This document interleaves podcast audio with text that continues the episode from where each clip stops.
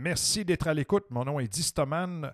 Je vous présente ce Disto Show édition spéciale en collaboration avec médiainfocité.tv, alors que le microbiologiste Stéphane Gay reçoit Gert Vanden Bosch, virologue indépendant, expert vaccinal et ancien employé de l'Alliance vaccinale Gavi, associé à la Fondation Bill et Melinda Gates, qui a publié une lettre ouverte adressée à l'Organisation mondiale de la santé, exhortant celle-ci à cesser immédiatement la vaccination de masse contre le COVID-19. Son affirmation un programme de vaccination ne devrait jamais être implanté massivement aussitôt, alors que l'agent infectieux n'est pas encore stable, parce que cela favoriserait l'émergence de variants plus dangereux, un phénomène appelé l'évasion immunitaire. M. Bosch évoque des conséquences catastrophiques pour toute l'humanité entière. Alors aujourd'hui, je me tais, place à un virologue mondialement reconnu et au microbiologiste Stéphane Gay. Bonne écoute.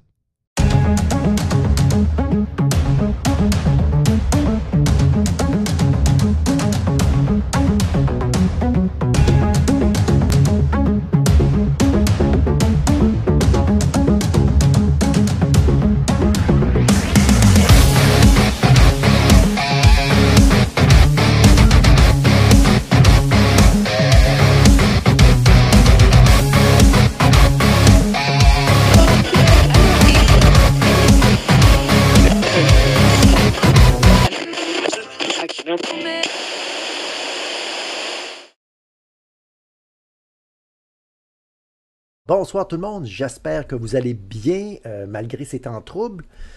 Écoutez, aujourd'hui, euh, nous avons un invité de marque, un invité qui se distingue des autres que nous avons eu en ce sens qu'il s'agit d'un spécialiste, hein, un virologue euh, qui a une compréhension profonde des virus et de ses interactions avec la population. dans cette entrevue que je vous propose, vous allez apprendre ce qui se passe d'un point de vue populationnel, ce qui se produit vraiment lorsqu'on vaccine massivement euh, une population alors que le virus même circule abondamment. Vous allez également comprendre euh, les principes scientifiques qui sous-tendent les affirmations que ce scientifique-là, que ce virologue-là nous fait depuis des mois. C'est mis en garde. Il va nous expliquer de quoi il en retourne. Vous allez également comprendre pourquoi ça peut être contre-productif de vacciner massivement les enfants. Ce spécialiste-là nous parlera donc euh, aussi du phénomène ADE, mais aussi d'un autre phénomène qui pourrait expliquer pourquoi certains de nos jeunes peuvent être euh, plus sévèrement atteints aujourd'hui. Il nous informera de sa vision de la pandémie et de ce qu'on devrait faire pour régler ce problème-là dont fait face l'humanité. Il va y aller de ses recettes, de ce que lui pense qu'on devrait mettre en place dès maintenant pour euh, mettre un frein à cette catastrophe sanitaire qui nous prend au bout du nez. Alors, ce spécialiste nous livrera ses pensées sur la gestion de crise, euh, la, façon dont l'OMS a géré cette crise-là. On va essayer de savoir qu'est-ce que lui pense vraiment. Euh, on essaiera de tirer un petit peu les verres du nez de ce spécialiste compte tenu de son passé chez Gavi et de, et de la fondation Bill et Melinda Gates. Euh, on va essayer de savoir qu'est-ce qui se passe en coulisses. Ça pourrait être intéressant d'avoir euh, un insider qui nous dit qu'est-ce qui se passe vraiment. Alors, ce soir, il va y en avoir pour tous les goûts. Euh, pour ceux qui ont l'esprit le plus critique, les plus, curieux d'entre nous, les plus scientifiques ou analytiques même, on va essayer de savoir avec ce spécialiste qu'est-ce qui est en train de se produire avec cette gigantesque expérience grandeur nature. Donc, pour les plus, euh, ceux qui nous suivent depuis le début, euh, vous aurez compris que ce soir, je vais vous présenter euh, le virologue, l'expert en vaccinologie Gertz Vanden Bosch. Docteur Bosch, est-ce que vous pourriez vous présenter brièvement à notre auditoire, nous dire un peu qui vous êtes, d'où vous venez? Oui, ben voilà, bonsoir. Enfin, chez moi, il est, il est 4 heures hein, dans l'après-midi. Euh, donc, euh, oui, enfin, euh, je m'introduirai. Donc, j'ai fait des études au fait de, de, médecine vétérinaire et j'ai travaillé en tant que clinicien vétérinaire pendant quelques années. Mais donc après ça, j'ai donc à l'université fait une spécialisation en biologie au fait moléculaire et, et virologie euh, à l'Institut euh, Robert Koch à, Berlin à l'époque. Et donc, ça, c'était, c'était toujours dans le domaine virologie vétérinaire, mais c'était chez un prof qui travaillait également sur des domaines, sur des, des maladies infectieuses, enfin, maladies virales humaines. Et donc, euh, après m'avoir spécialisé dans le domaine de biologie moléculaire et virologie, euh, j'ai fait, euh, là c'était dans le sud de l'Allemagne, à Stuttgart, au fait de la virologie environnementale, donc où on isole des, des, des virus, au fait de tout genre de, d'environnement, des eaux usées, etc.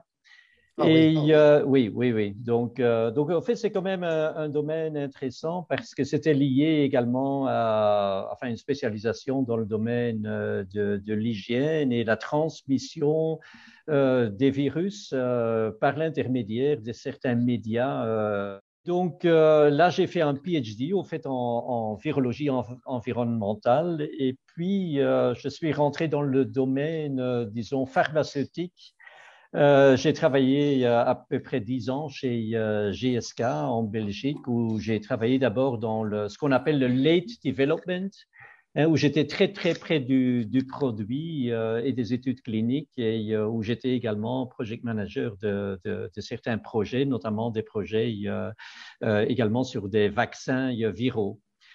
Et donc après, donc euh, au sein de, de GSK, j'ai changé plusieurs fois. Donc les dernières années, j'étais en, en, recherche hein, dans le domaine des recherches où j'ai monté une unité euh, au fait d'études euh, euh, de, des, des, propriétés biophysiques au fait des vaccins. Jusque-là, c'était, enfin, on n'a jamais étudié des interactions entre les différentes composantes des vaccins, etc. Donc, euh, je me suis un peu spécialisé là-dedans. Donc, c'était l'étude faite euh, des propriétés biophysiques des vaccins, de toutes ces interactions entre les différentes composantes. C'était notamment important parce que c'est une société qui était assez spécialisée dans les adjuvants. Hein, ah oui. Et donc, on ne savait pas très bien comment les adjuvants interagissaient avec les antigènes, etc. Et tout ça est effectivement lié à la fonction biologique euh, des vaccins. Donc, c'était relativement important. Donc, euh, après ces dix ans chez GSK, euh, j'ai travaillé également, donc, comme vous, j'ai Novartis, Novartis au fait vaccin. Et ça, c'était donc euh, en Italie, où à nouveau, j'étais responsable des, des adjuvants euh, et j'étais également responsable au fait d'un projet euh, RSV. Donc, euh, hein, ça, là, par exemple, je ne connais pas le terme en français, Respiratory Syncytial Virus. Hein, ah, oui, ah oui, le virus syncytial qui affecte surtout les jeunes enfants présentement. Oui, c'est ça, c'est ça. Et euh, donc, euh, après cela, j'ai travaillé chez Solvay euh, Biologicals en Hollande, où j'étais responsable, au fait, avec deux autres collègues, du portfolio influenza. Donc, l'influenza, le, le, flou, la grippe sur culture cellulaire. Donc, c'était assez nouveau à cette époque-là. Enfin bref, donc ça c'était essentiellement euh, des, un topic euh, où j'ai essentiellement étudié euh, des problèmes de, de, manufacturing. C'était un, un, processus assez complexe. Mmh. Et là, j'ai travaillé finalement sur des, des problèmes de, de, de manufacturing. Mais euh, j'ai pas travaillé très longtemps chez Solvay parce qu'à ce moment-là, j'avais une offre de, de, la fondation de Bill et Melinda Gates à, à Seattle, à la, à la côte euh, ouest, au fait, euh, des États-Unis, et euh, où j'étais, euh, j'avais l'opportunité de travailler en tant que SPO, donc Senior Program Officer, euh, sur également des vaccins. Et ça, j'ai fait pendant à peu près quatre ans, quatre ans, quatre ans et demi. Et euh, par après, je suis donc euh, rentré en Belgique et euh, j'avais fondé une, euh, une société euh, qui s'appelait Univac où j'ai travaillé essentiellement sur des vaccins à base de cellules NK, Natural Killer Cells. en même temps, j'ai travaillé chez Gavi en Suisse où j'étais responsable de la coordination du programme Ebola. Et, euh, et, finalement, maintenant, euh, je suis euh, consultant pour des sociétés de biotechnologie et tout ce qui concerne au fait le early development. Donc, essentiellement, je me concentre sur le design de nouveaux vaccins et également des études précliniques au fait. Et euh, bon, c'est en tant que consultant indépendant que j'ai été également confronté avec euh, bon, cette pandémie et le développement de nouveaux euh, vaccins. Et euh, bon, c'est là où j'ai pu étudier d'une façon assez indépendante euh, les dynamiques essentiellement de cette pandémie et, et l'impact de, de l'intervention humaine, aussi bien concernant la vaccination en masse Hein, que euh, également toutes les, les préventions qu'on a, qu'on a prises du point de vue euh, euh, de, de la, la, prévention, euh, par exemple les masques, etc., la, euh, comment on dit, social distancing, hein, donc oui. euh, voilà. Distanciation sociale, oui. Oui, oui, voilà. Et, et l'impact, l'impact au fait sur la dynamique et l'évolution du, du, virus, mais également la dynamique au fait de, de l'immunité que développe la population, parce qu'au fait, on va très bien comprendre qu'une pandémie, c'est finalement euh, un interplay, un jeu entre euh, d'un côté le virus euh, qui évolue et d'autre côté la population qui s'adapte, l'immunité de la population qui s'adapte. Et donc, euh, intervenir là-dedans, euh, c'est vraiment pas évident, comme on le voit maintenant, je dirais. Donc, on comprend bien que vous avez commencé euh, à vous intéresser au niveau des virus chez les animaux et vous avez rapidement migré dans les compagnies pharmaceutiques. Donc, finalement, votre expérience professionnelle, vous l'avez faite aussi au niveau du pharmaceutique, donc qui s'intéressait à la transmission ou à la création de vaccins pour les humains. Alors, oui, oui, je, je, veux mettre la table là-dessus euh, d'entrée de jeu pour euh, montrer, pour que les gens voient un peu votre crédibilité. Tu sais, vous avez été recruté mm. par, euh, par la Fondation Bill et Melinda Gates, qui a comme, euh, comme intérêt, entre autres, de vacciner à peu près 7 milliards d'individus euh, sur la planète. Donc, c'est pas rien. Donc, vous avez fait une sortie récemment, ben, à peu près il y a six mois, je pense que c'était au début mars, où vous nous avez mis en garde de, du fait que de vacciner massivement des gens ou en, en, en période où la pandémie est active ou en forte, pendant que le, le, les virus circulent fortement, vous nous avez euh, mis en garde d'un possible effondrement du système immunitaire inné. Mmh. Est-ce que vous pourriez nous dire exactement ce que vous voulez dire par ça et quel serait l'impact chez les gens euh, de vacciner en pleine période pandémique? Euh, bien sûr, c'est relativement complexe, donc je vais faire de mon mieux pour l'expliquer d'une façon le plus simple possible parce que je me rends compte, bien sûr, ce qui est notre gros problème, ce qui est notre gros, euh, gros problème, qu'il est très, très difficile euh, de rendre compréhensible aux gens euh, un problème qui est très, très fondamental, mais qui est en même temps euh, relativement complexe. Donc, comme je disais déjà, il faut voir une pandémie comme un, une interaction finalement entre euh, un virus et le système immunitaire. Un virus qui devient plus ou moins infectieux ou qui est atténué, etc. C'est très souvent une conséquence de l'interaction avec le système immunitaire qui peut, hein, on, sait que euh, continuellement, il y a des mutations hein, des virus et c'est très, très normal. Et j'ai sûrement jamais dit que c'est la vaccination en masse qui pousse ces mutations. Les, les mutations ont, ont, lieu tout le temps. Euh, le... les, les, mutations surviennent au hasard, peu importe ce qui se passe. Je veux dire, le vaccin ne crée pas les mutations. Non, Je non. pense qu'il les hmm. sélectionne. Hein, et là, c'est voilà, voilà. un des, des, des, des, critères sur lesquels on vous a attaqué, mais finalement, c'était malicieux parce que tout le monde qui connaît un peu ça connaissent ces choses-là. Hein. Finalement, mmh. c'est pas l'enzyme, la, la, la, réplicase, qui va faire qu'elle est, elle est moins performante que d'autres virus, qui va introduire au hasard des mutations. Alors, le docteur euh, Van Den Bosch utilise beaucoup l'expression euh, pression immunitaire. Alors, c'est important de bien comprendre ce que c'est. ce sont euh, des contraintes qui sont imposées euh, au virus par l'ensemble de la population vaccinée. Alors, comment ça se fait ça? C'est en augmentant la quantité d'anticorps spécifiques à la protéine S au sein d'une population.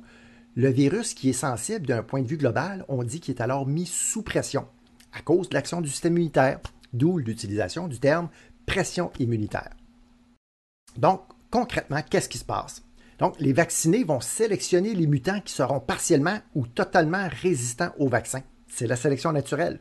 Donc, la pression immunitaire est un principe qui permet à la sélection naturelle d'opérer. Euh, notre invité y reviendra un peu plus tard pour vous permettre d'y comprendre un peu plus. Donc, si quelqu'un développe une euh, immunité suite, euh, par exemple, à une vaccination ou à une infection naturelle, bon, cette personne va développer des anticorps. Maintenant, quand il y a, euh, quand il y a par exemple, dans cette population virale, euh, certains mutants qui, par hasard, parviennent à résister à ces anticorps, à ce moment-là, ces mutants vont être sélectionnés par cette personne. Hein. Donc, cette personne fait, soi-disant, une espèce de, de filtration où les virus qui sont susceptibles donc euh, à ces anticorps vont être éliminés, mais les mutants qui parviennent à résister à ces anticorps vont être sélectionnés et donc cette personne va de préférence euh, répliquer finalement les, les, les, virus qui résistent à ces anticorps.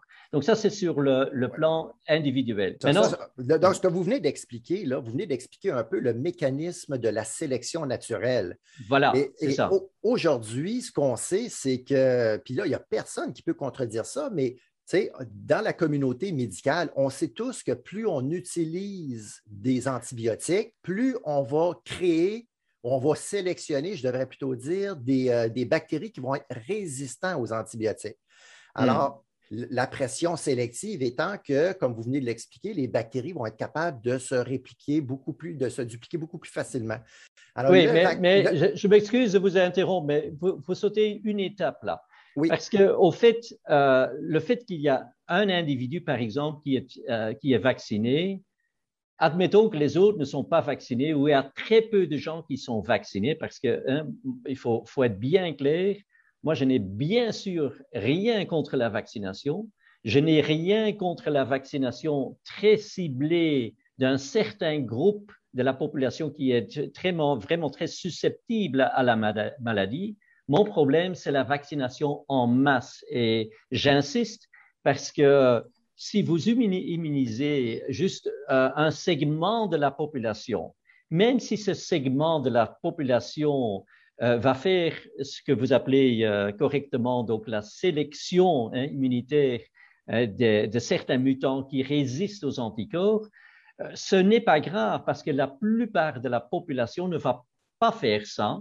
Et donc, cette mutante qui a été sélectionnée dans certains individus ne deviendra pas dominant dans la population. Bien sûr. Maintenant, maintenant, si vous commencez à développer une très grande partie de cette population, hein, 20%, 30%, 40%, certains euh, pays ont déjà réussi à vacciner 60% ou au-delà de 60% de leur population.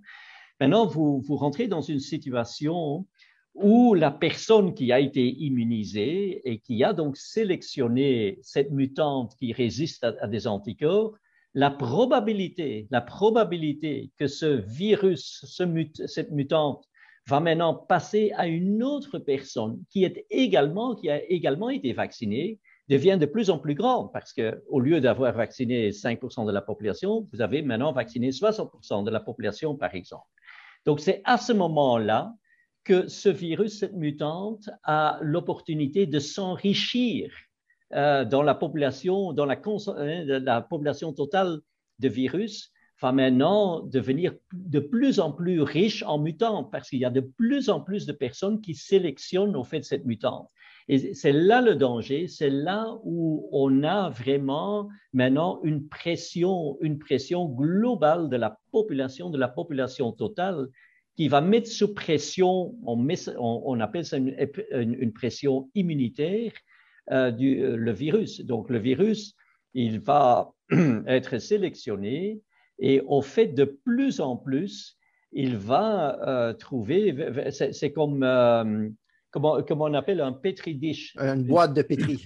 oui, oui, une boîte de pétri pour, pour le virus, parce que ce qui est très intéressant, ce qui est très, très important à, à comprendre, c'est que lorsque vous faites une sélection, vous avez par exemple un mix hein, de virus qui sont plus résistants et d'autres qui sont moins résistants, et, la souche originale, par exemple, du bois, si vous faites une sélection hein, à cause des anticorps, vous allez réduire cette population. Vous avez, par exemple, 50% de, virus qui est très, très infectieux, qui résiste hein, jusqu'à un certain degré aux anticorps, et 50% de particules virales qui n'ont pas cette capacité. Donc, vous immunisez quelqu'un, cette personne, par l'intermédiaire des anticorps, va automatiquement réduire ce qu'on appelle la charge virale de 50%, parce que les 50% de moins infectieux sont éliminés par les anticorps, donc vous gardez uniquement 50%.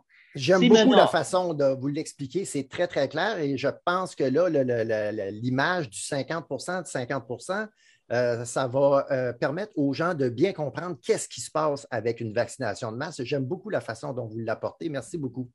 Oui, mais donc maintenant, quand il y a de plus en plus de gens qui ont cette capacité de sélectionner cette mutante résistante, vous allez finalement avoir une population virale qui consiste d'une façon prédominante de la mutante, parce que vous avez fait cette sélection. Si vous prenez maintenant cette population qui consiste, par exemple, si maintenant une personne devient infectée, il y aura plus 50% hein, de plus euh, infectieux et 50 de moins infectieux. Maintenant, toutes les particules euh, virales qui, euh, qui, sont dans, qui se trouvent dans cette charge virale vont être des mutantes. Donc, la personne ne pourra plus sélectionner maintenant. Donc, ça veut dire que la personne n'est maintenant plus capable de réduire la charge virale. Donc, c'est comme ça qu'au début, bien sûr, de la pandémie, on disait, tiens, voilà, faites-vous vacciner parce qu'il y a également une réduction de la transmission. Vous, vous allez réduire le taux de, euh, de hein, euh, ce sera moins contagieux. Vous allez diminuer la pression virale, la pression de, transmission. Au début, c'était le cas parce qu'au fait, la population sélectionnait euh, les virus les plus infectieux et les autres étaient éliminés par les anticorps. Mais au fur et à mesure qu'on a continué la vaccination en masse, on a bien sûr augmenté de plus en plus la concentration dans la population virale des mutantes. Donc maintenant, les gens qui sont vaccinés, ils constituent plus une boîte de pétri pour ces mutantes ben plutôt que de diminuer la charge virale. Et donc, c'est maintenant de plus en plus la population qui est vaccinée n'arrive plus, bien sûr, à réduire la charge virale parce qu'elle consiste exactement euh, en des, particules virales qui ont un avantage compétitif. Hein, c'est le fitness advantage. Euh, euh, et, donc, au fait, euh, c'est eux qui, par excellence, constituent maintenant une, boîte de pétri, soi-disant, pour les, les, les, les variantes les plus, plus, infectieuses comme la, la, Delta, etc. Je vais présenter l'image à l'écran. C'est que depuis, c'est une image qui vient du site NextTrain qui cumule tous les variants qui circulent sur la planète. Et vous allez voir, à partir du moment où on a commencé la vaccination, il y a eu une variété de mutants, de variants qui est apparue à peu près au même moment, ce qui est en soi une preuve de qu'est-ce que, de qu'est-ce que tous les scientifiques, les virologues connaissent au niveau euh, de la dynamique de propagation des virus. Je, dirais, il faut être très, très prudent parce qu'au fait, euh, les nuances ici sont très importantes. Moi, je n'y dis jamais, puisque ce n'est pas vrai, que les variantes euh, ont apparu euh, suite à la vaccination de masse. Ce qui s'est passé, c'est que ces variantes se sont repliquées et propagées en grande quantité depuis la vaccination en masse.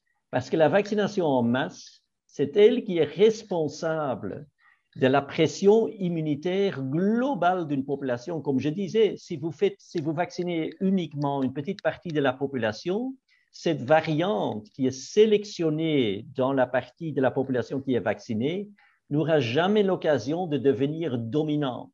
Mais si tout le monde, ou aussi une grande partie de la population, euh, sert comme boîte de pétri pour cette variante, à ce moment-là, cette variante va devenir dominante et c'est à ce moment-là que la pression infectieuse va augmenter dans la population. Si vous regardez, par exemple, maintenant la baseline, la baseline de, l'infection dans des pays comme par exemple les États-Unis, comme par exemple l'Israël, comme par exemple le Royaume-Uni, qui ont vacciné vraiment euh, une grande partie de leur population, vous allez voir que cette baseline se trouve maintenant à un, niveau très, très élevé.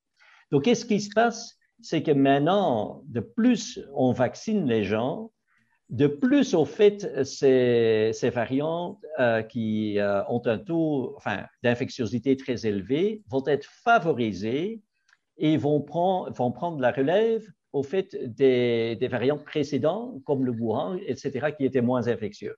Mhm. Mais qu'est-ce qui, qu'est-ce qui arrive maintenant? Quand on vaccine en plein dans la pandémie, il y a plein de gens qui vont déjà être attaqués par le virus au moment où ils sont encore, encore en train de monter euh, les anticorps, de développer les, anticorps, parce que ça prend du temps, bien sûr. Et, et après la, première vaccination, euh, l'immunisation n'est pas complète, donc les anticorps ne sont pas complètement matures, ils n'ont pas suffisamment d'affinité, etc. À ce moment-là, ils sont déjà attaqués par le virus, donc le virus va passer. Hein. On n'aura pas la situation où quelqu'un a été préalablement vacciné à un taux d'anticorps optimal après deux vaccinations et est uniquement exposé après avoir atteint un taux d'anticorps optimal. Euh, si vous continuez à vacciner de plus en plus de gens, hein, vous allez au fait augmenter, augmenter cette pression immunitaire. Donc, il y a de plus en plus de gens qui vont maintenant avoir des anticorps et lorsque ces gens vont recevoir leur deuxième vaccination, par exemple, le taux d'anticorps va encore augmenter. Donc, vous augmentez de plus en plus la pression immunitaire sans que pour autant, et ça c'est très important, vous arrivez à éliminer le virus. Mhm. Pourquoi est-ce qu'on n'arrive pas à éliminer le virus? Donc ça, c'est également une chose qui est très importante. C'est pour ça que je dis toujours, ne faites pas une vaccination de masse en plein dans une pandémie. Ben, parce, que, parce que si vous avez, par exemple, vous avez un vaccin et vous allez immuniser les gens deux fois, quelqu'un deux fois. Hein. Donc, cette personne, après la deuxième vaccination, à peu près une semaine, deux semaines après la vaccination, le taux d'anticorps est très élevé.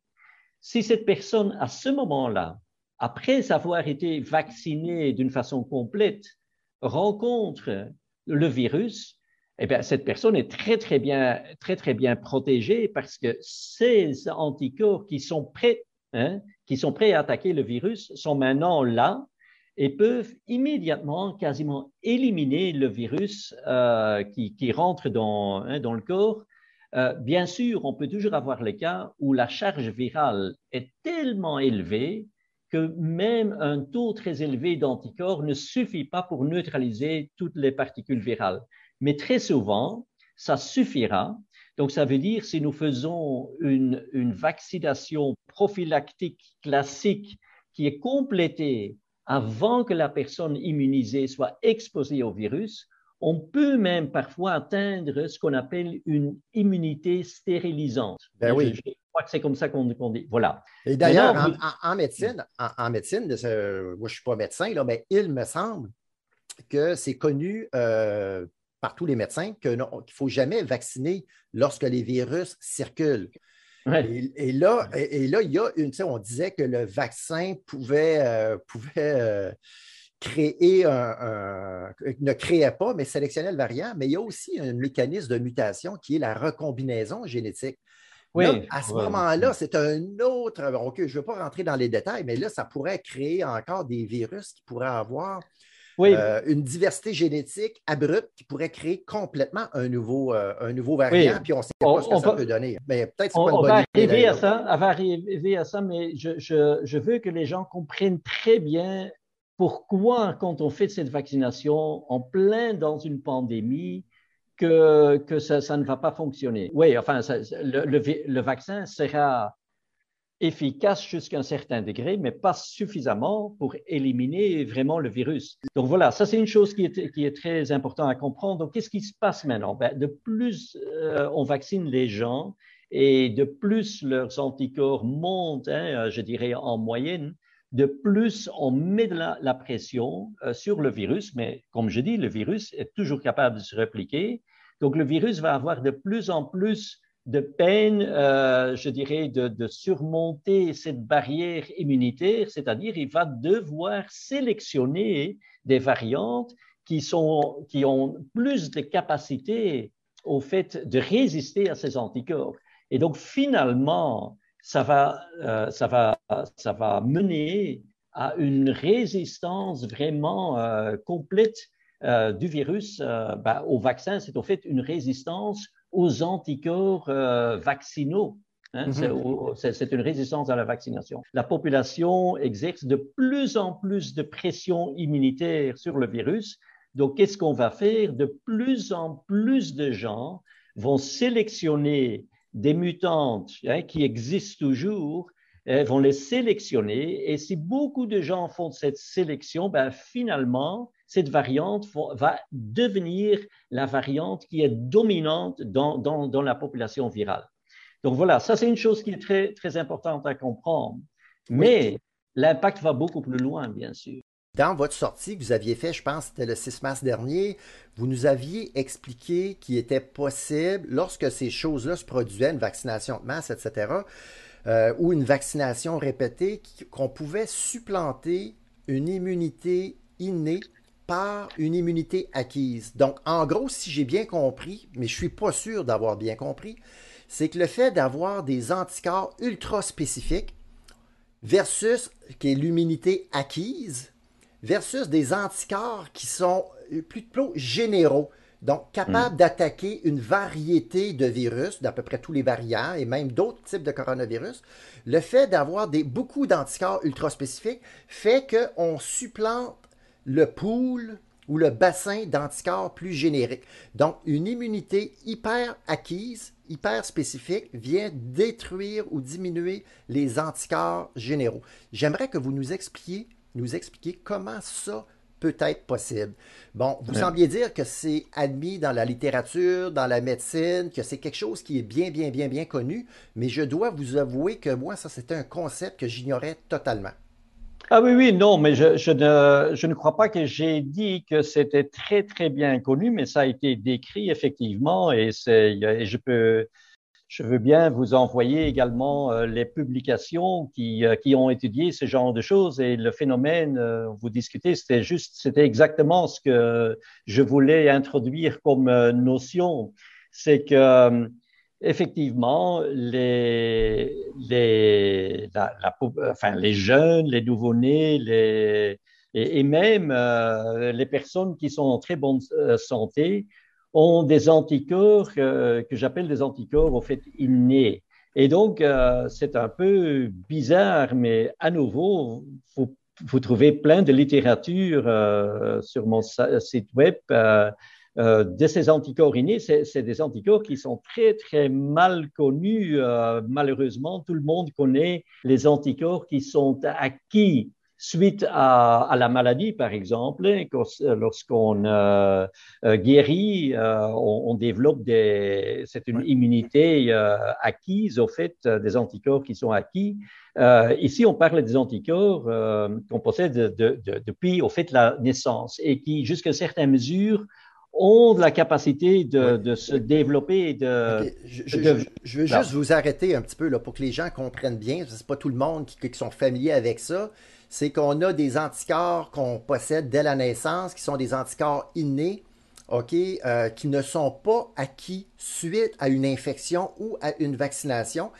Ces anticorps-là ont la capacité de s'attaquer à toutes sortes de pathogènes, de virus, de bactéries.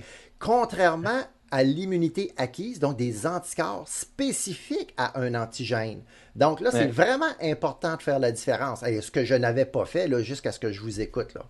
Oui. oui, donc en fait, et, c'est tout ça. Je, vous disais euh, dans l'introduction que j'avais euh, établi cette euh, unité, enfin dans le passé, euh, dans, dans la pharmacie, euh, dans l'industrie pharmaceutique, enfin dans hein, la, la, société de vaccins où je travaillais, j'avais établi une, une espèce d'unité qui étudie et étudiait les, les interactions biophysiques.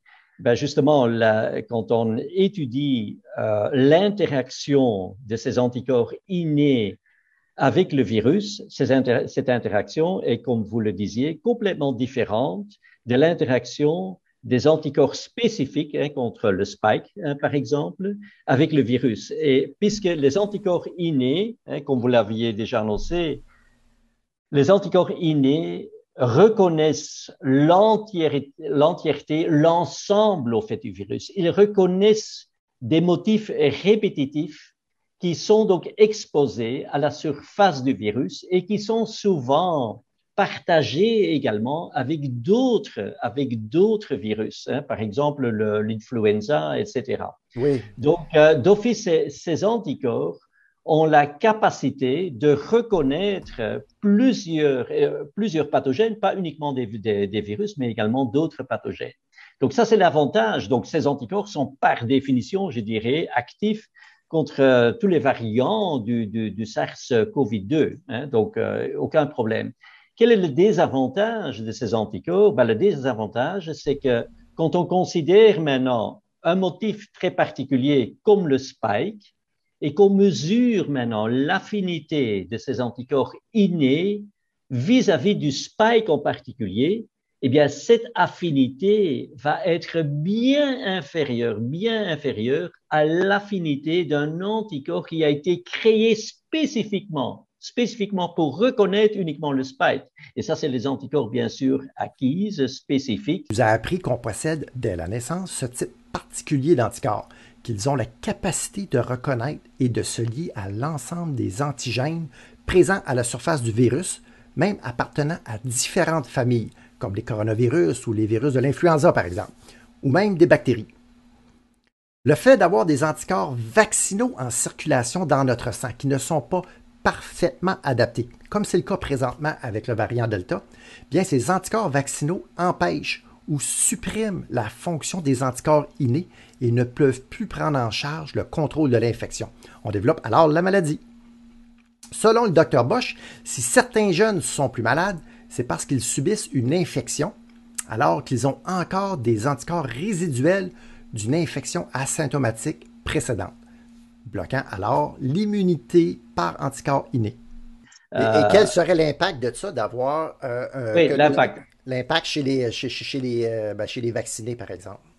Oui, mais non, l'impact, c'est d'abord chez les non-vaccinés. Donc, il faut s'imaginer, il faut s'imaginer que lorsque vous n'êtes pas par exemple, ah, vacciné. Je comprends. Oui. Et pour, vous rencontrez le virus et vous ne développez pas de symptômes, vous allez voir que dans pas mal de personnes, et ça a été décrit dans la littérature, ils vont développer, ils vont développer des anticorps qui sont spécifiques pour le spike, mais que c'est des anticorps qui ne restent pas très longtemps. Et ces mhm. anticorps, euh, les, les cellules B qui les produisent n'ont pas de mémoire non plus l'affinité de ces anticorps est relativement faible. Ces anticorps ne sont pas responsables non plus de l'élimination du virus chez les gens qui ont développé euh, une infection non symptomatique parce que au moment où le virus est déjà éliminé, hein, donc ces gens ne deviennent pas malades, ils éliminent le virus et c'est seulement après c'est seulement après cette élimination qu'on voit apparaître le pic de ces anticorps qui sont spécifiques, mais qui sont de très courte durée et qui ont euh, une affinité très, très faible. Donc, en d'autres mots, ces anticorps ne sont pas responsables de l'élimination du virus chez les gens qui développent euh, une, euh, une, infection non symptomatique. Et donc, on peut se poser la question, mais quel est le but à ce moment-là de ces anticorps? Quel est le but? Parce qu'ils ne servent pas apparemment à neutraliser euh, le virus, parce que le virus est déjà éliminé avant par des, par des mécanismes d'immunité innés, comme les anticorps innés, comme par exemple les cellules NK, très probablement. Mais qu'est-ce que ces anticorps font? Ces anticorps, malgré le fait qu'ils ne sont pas totalement fonctionnels, ils peuvent bien sûr se lier, parce qu'ils sont quand même spécifiques pour la protéine spike, ils peuvent se lier au virus, ils peuvent s'attacher au spike, et leur, euh, leur affinité pour le spike est toujours nettement meilleure que l'affinité des anticorps innés pour le spike. Donc, ça veut dire que ces anticorps vont de préférence s'attacher au spike et par cet intermédiaire, ils vont empêcher les anticorps innés hein, de, de, reconnaître le virus. Bon, voilà, si on a compris cette étape, l'étape suivante est maintenant extrêmement importante parce que ça veut dire que si une personne qui euh, dispose maintenant de ces anticorps euh, qui suppriment, hein, donc les anticorps innés sont pas détruits. Hein. Moi, je ne parle pas d'une destruction, destruction de, de, de, de l'immunité innée. Je parle d'une suppression. Hein. En anglais, on ah, dit Ah oui, la nuance est importante ici. Là. Okay. Une suppression de ces anticorps innés et donc, cette suppression ne dure pas très longtemps après une infection non symptomatique parce que je dis ces anticorps spécifiques qui suppriment les anticorps. Si on a des anticorps qui sont spécifiques et qui sont présents à un taux relativement élevé, euh, il est clair que dans une mesure quand même très substantielle, les anticorps innés sont supprimés, ils ne disparaissent pas, hein, ils ne sont pas détruits, mais ils, sont à cause de l'encombrement et leur faible affinité. Ils sont dissimulés. voilà, ils sont dissimulés, ils sont. Euh, euh, voilà, mais, mais qu'est-ce que ça fait maintenant? Bon, ça fait maintenant que pendant la période où ces anticorps existent, je veux dire les anticorps spécifiques, hein, dont je disais, ils n'ont pas réellement une capacité neutralisante, ils peuvent néanmoins se lier à la protéine spike et ils peuvent, en, en, faisant comme cela, ils peuvent donc supprimer la fonctionnalité des anticorps innés. Et eh bien, quand vous êtes, par exemple, quand vous possédez ces anticorps pendant une période de juste six semaines ou huit semaines après une infection non symptomatique, vous êtes dans une situation où vous êtes très vulnérable. Pourquoi? Oui, vous avez des anticorps spécifiques. Oui, mais C'est ça, parce que là, les gens, ils veulent savoir, là, OK, c'est bien beau, toute cette théorie-là, mais euh, tu sais, les gens, ils ne sont pas scientifiques, ils ne comprennent pas nécessairement tous les détails là, de, que vous venez expliquer. Mais ce que les gens veulent savoir, c'est OK, qu'est-ce qui se passe là maintenant, là, étant donné qu'on est, nous, là, pleinement vaccinés, qu'on a des anticorps euh, ultra spécifiques d'induits qui circulent dans notre sang, et là, il y a un variant Delta qui se pointe. Qu'est-ce que ça occasionne pour ces gens-là? C'est bon ou c'est pas bon? Oui, mais, mais donc, euh, voilà, qu'est-ce qui se passe? Donc, vous êtes dans une situation, donc, hein, euh, soyons très concrets, euh, vous avez été euh, infecté euh, sans le savoir, bien sûr, et c'est non symptomatique. Il y a six semaines, par exemple, ou, ou, il, y a, ou il y a deux semaines.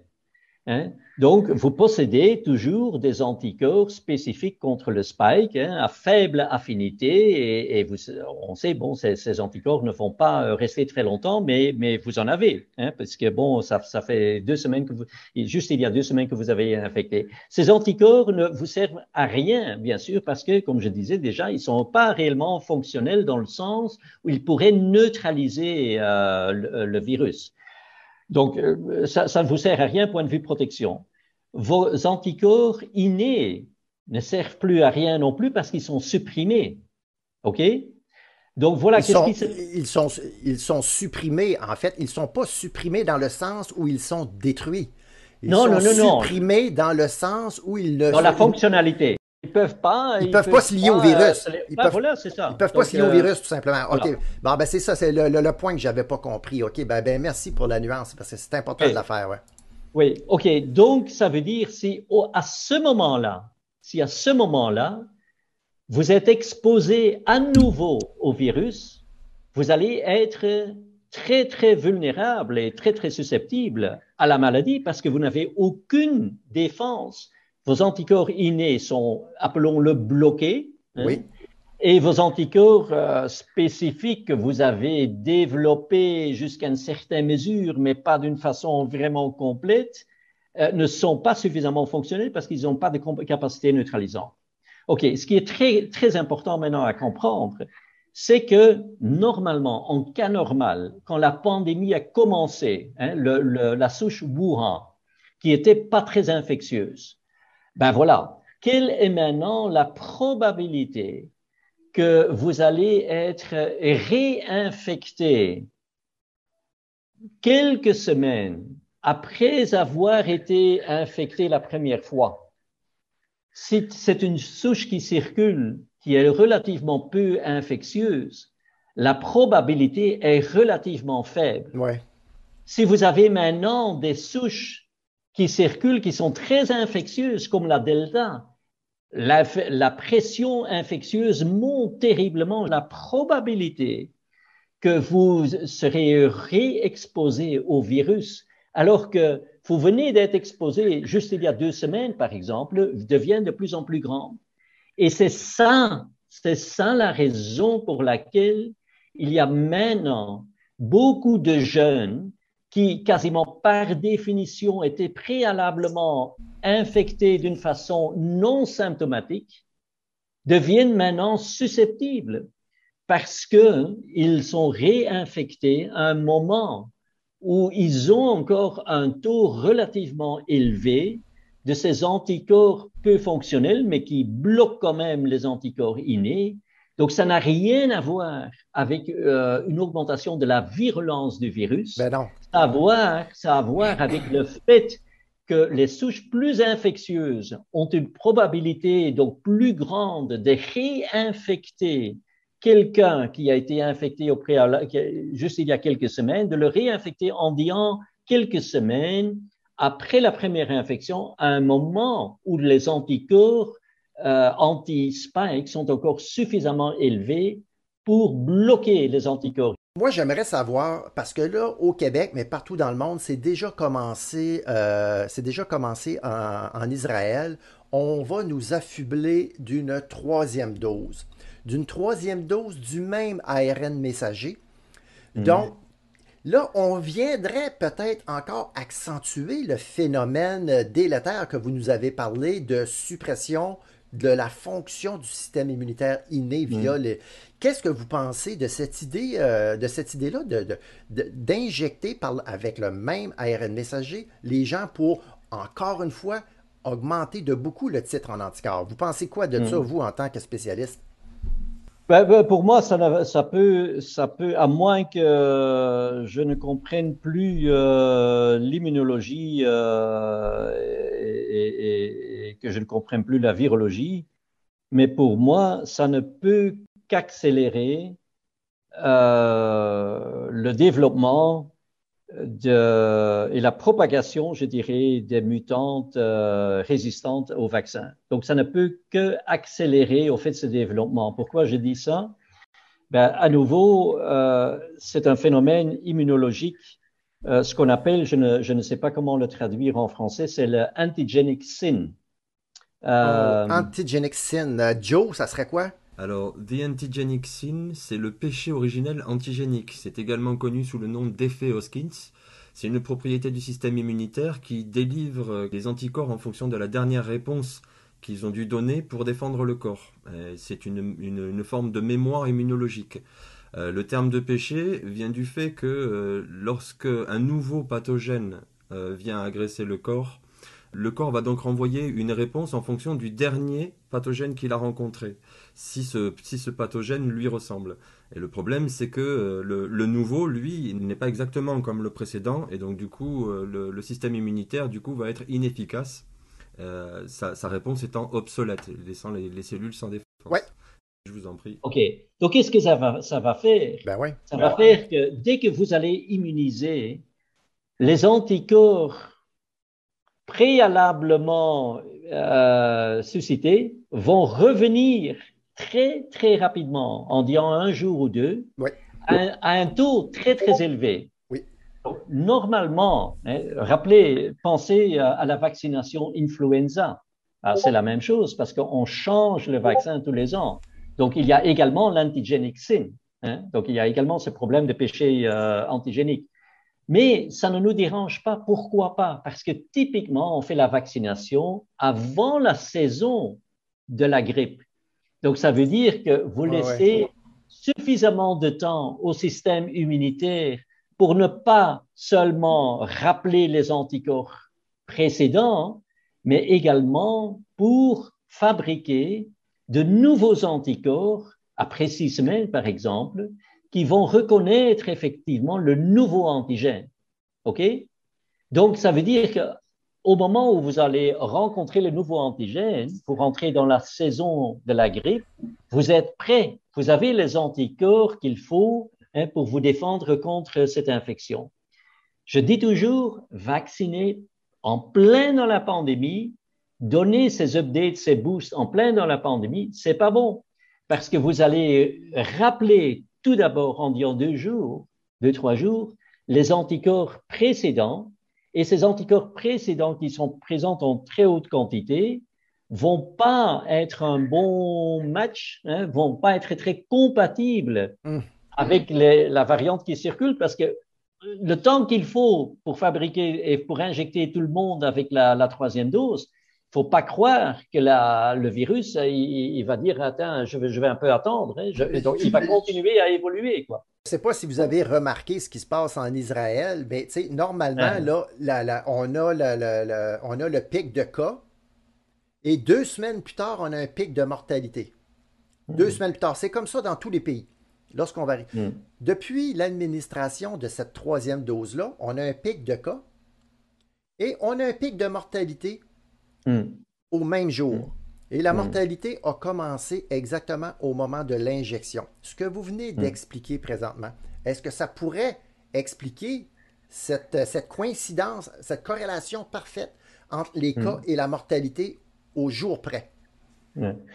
Ben, je, je, suis très prudent hein, parce que je veux essayer de, de, rester le plus scientifique possible. Moi, je dis tout simplement, ce principe est un principe je m'excuse pour le mot, mais complètement débile, n'est pas du tout scientifiquement euh, justifiable parce que tout ce que ça va faire, tout d'abord, on a parlé de ADE, va créer un taux très élevé d'anticorps qui ne reconnaissent pas très bien le variant qui, en même temps, risque d'avoir évolué encore, d'être évolué. Oui, mais là, pour, le, vous avez... pour, le moment, on peut penser que l'ARN messager, le, nouvel ARN messager qu'ils ont mis dedans, on peut espérer qu'il soit vraiment apparié au variant Delta qui sévit en Israël, par exemple. On espère qu'ils ont, ont, fait, qu'ils ont pris, ils ont choisi le bon ARN messager. Oui, mais ces anticorps, ces anticorps euh, n'ont aucune importance pendant les premières six semaines parce que ça prend du temps, entre-temps, avant que ces anticorps, et il faut pas oublier non plus qu'il y a quand même une certaine compétition également entre les anticorps. Hein. Donc les premiers anticorps qui vont se manifester les premières semaines et qui, qui vont se développer à un taux très élevé et très rapidement sont des anticorps qui ne sont pas du tout adaptés à la variante. C'est la raison pour laquelle on a développé un nouveau vaccin. Donc, et en même temps, on fait ça en pleine pandémie. Donc, vous allez recevoir votre troisième dose. Ben, vous allez développer ces anticorps, ces anciens anticorps en, en quelques jours.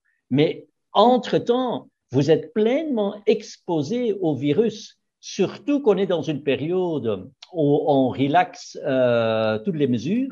Hein, ça, c'est une chose où il y a à nouveau plus de contacts. Et où ces variants sont très infectieux. Donc la probabilité que vous êtes assis quelque part sur vos anticorps qui sont pas fabuleux parce que c'est les anciens anticorps et que vous rencontrez en même temps ces variantes est extrêmement très élevée.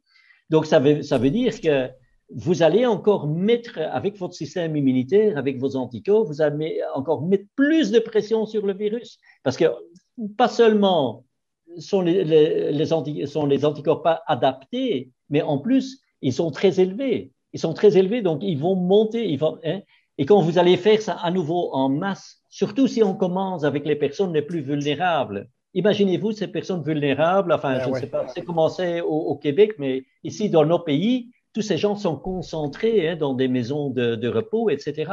Donc, tous les vulnérables ensemble, et, et, et, là, donc, on crée une situation où on vient avec des anticorps, finalement, qui ne sont pas du tout adaptés au moment où les mesures sont, sont, sont plus relaxes et où il y a les variantes qui circulent qui deviennent de plus en plus infectieuses. Ah, donc, donc, donc, ça, c'est un recipe, c'est une recette pour accélérer finalement la, la résistance du, du virus euh, au, au vaccin. Oh, c'est bien triste tout ça. Donc, quand même, vous avez fait le, tour, euh, Dr. Bosch, sur euh, les mécanismes qui sont sous-jacents aux problèmes qu'on vit présentement, mais on ne peut pas penser qu'en faisant, en vaccinant plus, en période de grande circulation du virus, qu'on va arriver à contrer ce virus-là ou à l'éradiquer. Au contraire, ce que vous nous dites, c'est qu'on va créer, on va empirer le problème, on va créer des, des variants qui vont juste être plus résistants et probablement plus contagieux?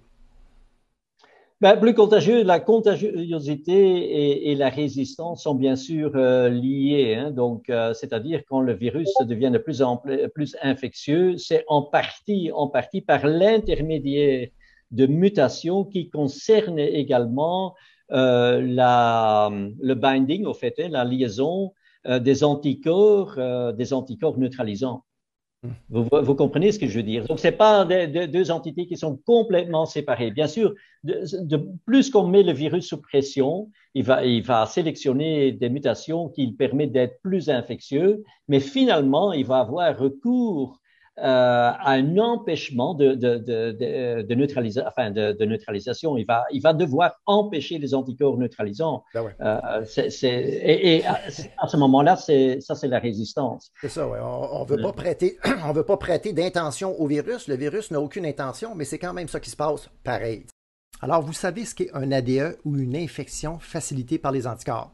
Ça survient avec des virus, peut-être le SARS-CoV-2, lorsque les anticorps ne parviennent plus à neutraliser le virus. Ceci peut se produire lorsque l'une ou l'autre des deux conditions suivantes sont réunies. 1. On a une diminution en titre, donc en quantité d'anticorps. Les anticorps diminuent. 2. On a l'apparition d'un variant suffisamment différent pour échapper au moins partiellement aux anticorps. Donc, on sait aujourd'hui que ces deux conditions-là sont réunies. Dr. Van der Bosch nous dit que les deux phénomènes soit la suppression de l'immunité innée et le phénomène peuvent opérer sous un même mécanisme ou que les deux mécanismes sont étroitement liés. Il nous rappelle que la personne jeune, en santé, en bonne forme physique, jusqu'à maintenant protégée du SARS-CoV-2, lorsqu'elle a été infectée préalablement ou possède des anticorps vaccinaux d'une vieille souche, par exemple, donc celle de 18 mois, verra son immunité innée supprimée par l'attachement de ces anticorps trop peu nombreux ou soit mésadaptés aux nouveaux variants. Ce que nous dit le Dr. Van Bosch, c'est que ces mauvais anticorps-là, en plus de supprimer l'immunité innée, facilitera l'infection des macrophages appelés sur place pour détruire le virus. Ça, c'est le phénomène ADE. Donc, un point important ici euh, apporté par le virologue est que chez les jeunes en bonne santé, chez les jeunes en bonne santé, l'immunité innée est suffisamment importante pour détruire le virus, même si les conditions de l'ADE sont réunies. Donc, de supprimer l'immunité innée, nous dit-il, euh, peut conduire à une aggravation de la maladie. De là, encore une fois, son message de ne pas vacciner en temps de pandémie. Il faut quand même euh, terminer sur une bonne note ou sur quelque chose de positif ou de, enfin, je, ne sais pas si vous vouliez conclure, mais je voudrais quand même mentionner que euh, moi, ça, ça n'a jamais été mon but de semer la panique, etc. Ce que je dis, c'est qu'il est plus que grand temps, hein, finalement il est déjà très très tard dans le processus, il est plus que grand temps qu'on change, mais complètement, complètement la stratégie. Et si vous permettez, je vais juste expliquer ça très rapidement en deux minutes. Oui, allez-y. Donc, ce qu'il faut absolument faire tout d'abord, c'est diminuer cette pression infectieuse. Hein. Vous allez voir euh, les statistiques, etc. Vous allez voir sur le euh, The World in Data. Euh, vous voyez, regardez les courbes, regardez les courbes des pays qui ont un taux de vaccination très, très élevé. Vous allez voir, comme je disais, que la baseline se trouve très, très haut. Hein, vous, vous, avez un, des pics, euh, des ups and downs, mais la baseline est très élevée. Donc, et ça, c'est dû, bien sûr, à la circulation des variantes plus infectieuses. Le taux, le taux, le taux d'infectivité de ces pays-là hautement vaccinés est plus élevé que les pays les moins vaccinés. Et j'ai fait une vidéo là-dessus, effectivement, où on démontre que si on prend les cinq pays les plus vaccinés et on les compare aux cinq pays les moins vaccinés, eh bien, les pays les plus vaccinés, ont, ce sont les pays qui ont, et de beaucoup, de beaucoup, le plus haut taux de cas. Et il y, a une, il y a une étude qui vient de paraître hier ou avant-hier où ils ont pris les 68 pays et ils se sont aperçus qu'il n'y avait aucune corrélation entre le nombre de cas et la, et, la quantité de vaccins administrés. Hmm. Au contraire, la corrélation serait positive. Plus tu vaccines, pas la corrélation, mais la tendance. Plus tu vaccines, plus tu as de cas. Moins tu vaccines, moins tu as de cas. Hmm. Mais également, quand on compare le, ces mêmes pays, le même pays par rapport à il y a un an, par exemple. Hein, donc, ce n'est pas uniquement les, pays les plus euh, vaccinés qui ont ce taux euh, mm-hmm. le plus élevé, mais on prend un pays, par exemple, euh, les États-Unis, on, on compare cette baseline par rapport à la baseline d'il y a un an, par exemple. OK. Hein, on fait ça pour tous ces pays, on va voir que ce baseline est nettement, nettement plus élevé. Donc, au fait, ce que je veux dire, ce que je veux dire par cela, c'est que si on arrive à diminuer d'une façon spectaculaire ce taux d'infection et comment on peut le faire, moi, je ne vois qu'une seule, euh, d'une seule façon, c'est un, une, euh, comment on dit, euh, prophylaxie chimique ou chemoprophylaxis? Ouais, une, une, prévention, une prévention chimique, une pilule. Prévention chimique euh, antiviral. Au fait, moi, je ne vais pas parler des produits parce qu'on va se faire euh, non. de tous les côtés. Préventif, quoi. Nous, sur, nous, nous sur, notre, sur, notre chaîne, sur notre chaîne, on parle de la Zwizerbin pour la première hmm. molécule du docteur Raoult. Et on, la deuxième molécule, on l'appelle la Zwizerbin 2, qui est la deuxième hmm. molécule, qui est un, un, truc utilisé chez les vétérinaires. Et les gens hmm. comprennent ce qu'on veut dire les gens comprennent ce qu'on veut dire parce que oh, je rappelle toujours qu'on n'a pas le droit de mentionner ces mots-là, puis on n'a pas le droit de compétitionner le vaccin. Oui, oui. Mais donc, ce que je dis, c'est au lieu de faire une vaccination en masse, on devrait faire une, euh, enfin, moi, je le veux, le, euh, comment, prévention chimique en masse.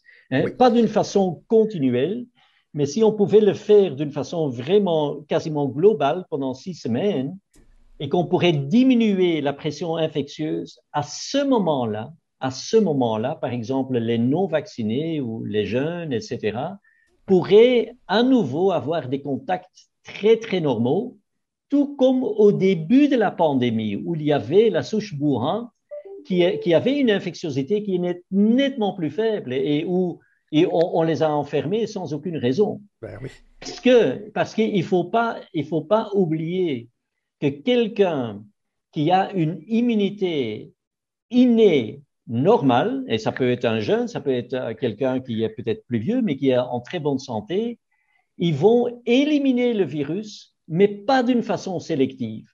Parce que l'immunité innée n'est pas sélective. Donc, on va pas avoir un enrichissement des variants plus infectieux, mais on va diminuer. Et ça, si vous regardez la courbe, par exemple, de l'Angleterre, au moment euh, en juin, quand Boris Johnson a dit tiens, voilà, on va, on va euh, relaxer, enfin, on dit relaxer, je ne sais pas, les mesures de, de, prévention. On va supprimer tout. Relâcher, on pourrait dire relâcher les mesures. oui, vous, allez, vous avez vu à ce moment-là, quand donc, au fait, il y a à, nouveau eu des contacts, hein, donc les vaccinés avec les non-vaccinés, qu'il y a eu un, un, décroissement, on dit, euh, du pic? Diminution. diminution très considérable. Diminution très considérable. Moi, j'appelle euh, les non-vaccinés au fait euh, les, comment, les aspirateurs du virus. non, non, mais sérieusement. Si on a un influx de, des non-vaccinés, des gens qui sont en très bonne santé, dans une population qui a une pression infectieuse très élevée, vous allez voir que la pression infectieuse va diminuer. Parce que ces gens ne vont pas, ils vont éliminer le virus, mais pas d'une façon sélective. Ils vont pas de préférence éliminer le plus infectieux ou le moins infectieux. on, pourrait dire, on pourrait dire des, non seulement des gens non vaccinés, mais ça prend des gens, on, pourrait, on devrait plutôt dire séro-négatifs à tout antigène du coronavirus. Parce que s'ils ont déjà été infectés, là, ça ne marcherait pas. Là. Oui, non, mais ça, c'est la minorité par rapport à ceux qui ont été vaccinés. Mais, mais vous avez raison.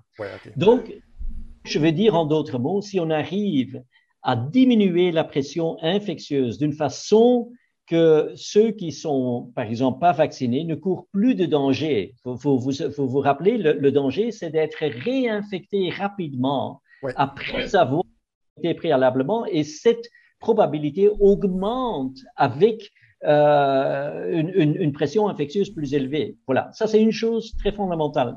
Deuxième chose, oui. c'est que chaque personne qui développe des symptômes doit être traitée immédiatement. Euh, donc, hein, et pour ça, il faut, il faut avoir recours aux traitements qui sont proposés par les experts, euh, Peter McCullough et, il y en a d'autres. Parce que le, Jean le, grand avantage c'est que tout d'abord, ces gens, euh, euh, la plupart de ces gens qui sont traités à un moment très précoce de la maladie ne vont pas développer de maladie sévère. Et deuxièmement, ils vont développer une immunité, ils vont, développer, ils vont développer des anticorps donc acquises, parce que chacun qui devient malade, même si c'est une maladie très modérée, va développer des anticorps et va donc contribuer, une chose dont on n'a même pas encore parlé, à l'immunité de groupe de la population. Oui, oui, on y croit de moins en moins à celle-là. Ah ben, c'est pas possible hein. quand, on vaccine, quand on vaccine, c'est pas possible parce qu'on n'a pas d'effet sur la, la, transmission. Au contraire, je vous dis, on va sélectionner de plus en plus les, les souches euh, les, les, plus infectieuses. Donc, mm. on ne pourra jamais avoir un impact sur la transmission. Alors qu'on a un impact sur la transmission quand on est non vacciné, par exemple. Le meilleur exemple, regardez la courbe hein, de l'Angleterre, euh, de World in Data. Hein. Regardez au mois de juin, quand les mesures ont été relâchées, comment le pic a soudainement diminué. Donc ça, c'est ça, c'est des mesures qui sont vraiment très très importantes. C'est une corrélation. C'est une corrélation qui est intéressante, qui pourrait s'expliquer là, euh, justement, comme vous venez de nous le dire, par un relâchement des mesures sanitaires là, où, les, les non vaccinés ou les séronégatifs auraient côtoyé des vaccinés. Alors on diminue la pression infectieuse et le virus diminue. Mais concernant votre point numéro un, qui est euh, la prophylaxie chimique. Donc, oui, la prophylaxie chimique, c'est ça. Voilà. ou avec, euh, avec la Dwidzerbin 2, si on pourrait dire comme ça. Alors, cette expérience-là a été faite en Inde euh, ce printemps. Euh, j'ai de la misère à dire le nom. C'est un, c'est un, un, comté de l'Inde qui, qui a à peu près 250 millions d'individus qui s'appelle Paresh Utash. Hmm. Et là-dedans, ils ont fait un contact tracing absolument extraordinaire. Et à toutes les fois que tu avais été contact, en contact avec un, cas potentiel, on, donnait cette prophylaxie chimique-là. Et en hmm. l'espace de quelques semaines, 4 à 6 semaines, il n'y avait plus de virus en circulation. Alors, ils hmm. ont testé 236 000 tests et ils ont trouvé 11 cas. 11 cas seulement. Donc, ça vient confirmer ce que vous venez de dire, que la prophylaxie chimique fonctionne et ça tend à, dire ce que le, docteur Corey euh, euh, aux mm. États-Unis nous dit que la, Dwidzerbin pourrait être, Dwidzerbin 2 pourrait être un outil vraiment très, très, très. Euh, oui, moi je parle de tout simplement, hein, pour ne pas mentionner les noms, d'une prophylaxie chimique antivirale, quoi, hein, antivirale, qui, qui vient avec un autre médicament de, du, du moment où ça a un effet antiviral, c'est bon. Et, donc, ce qui est important à, se rendre compte, c'est qu'il ne faut pas le faire en permanence parce qu'on va avoir de on risque d'avoir de résistance également. Ah, on le ben fait jusqu'à un moment où la où, l'infection, euh, la pression infectieuse est suffisamment basse pour qu'on puisse, hein, mais dans certains pays, il, reste malheureusement très très peu de vaccinés qui peuvent jouer le rôle de diminuer davantage cette pression infectieuse. Mais vous savez, oui, ah, il y a trois points. OK, je, je pensais qu'il y en avait deux. Allez-y avec troisième, le troisième et Dernière mesure, troisième et dernière mesure, très, très important. Il faut booster, dans la mesure du possible, euh, l'immunité innée. Hein? Euh, On fait ça comment? Moi, je dis toujours, bon, il n'y a pas uniquement euh, la nutrition et un style de vie les plus convenables, je dirais. Euh, mais il y a ce qui pour moi est très, très, très, très mm. essentiel, essentiellement pour les jeunes, c'est le sport. C'est vraiment oh. le sport. Oui, le oh, sport. Et donc, et donc, et donc, éviter, éviter, on voit de plus en plus, enfin, pas uniquement aux États-Unis, peut-être au Canada également, dans nos pays, des, des, euh, des jeunes qui ont du surpoids. Donc, ça, c'est très, très néfaste. Et donc, euh, vraiment, une, une, une vie, euh, enfin, euh, prendre soin réellement euh, d'une façon très consciencieuse de, de, de sa santé. Parce qu'il y a des études scientifiques qui démontrent très clairement qu'il y a une corrélation directe entre l'état de santé et donc la fonctionnalité de l'immunité innée. Et donc, ces trois points-là sont, sont, sont cruciaux et pourrait être euh, instauré immédiatement finalement. Ben oui, en plus, en, plus de, de, favoriser ou d'éduquer les gens à l'importance d'avoir une supplémentation en vitamine D, en vitamine C, en sélénium, en zinc. Le zinc est un antiviral, hein, hmm. surtout contre les, les, virus ARN.